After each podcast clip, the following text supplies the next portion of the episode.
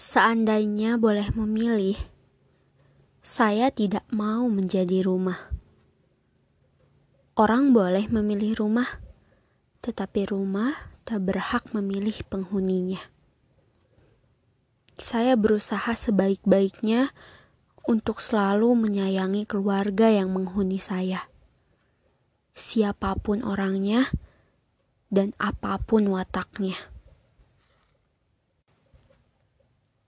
Saya tahu bahwa tetangga saya, rumah nomor 13, suka terganggu dengan ulah keluarga yang menghuni saya. Tetapi ia hanya bisa menggerutu, tidak kepada saya. Untunglah, tetapi kepada saudara.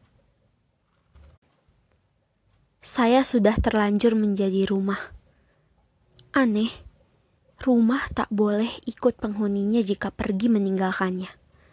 Tetapi penghuni berhak seenaknya saja pergi, dan kalau sudah capek dan perlu istirahat, kembali pulang ke rumah.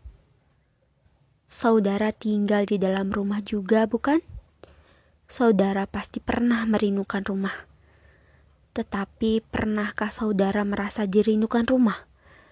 Bahwa ada juga orang yang tidak betah tinggal di rumah dan lebih suka hidup menggelandang. Misalnya, itu bukan urusan saya.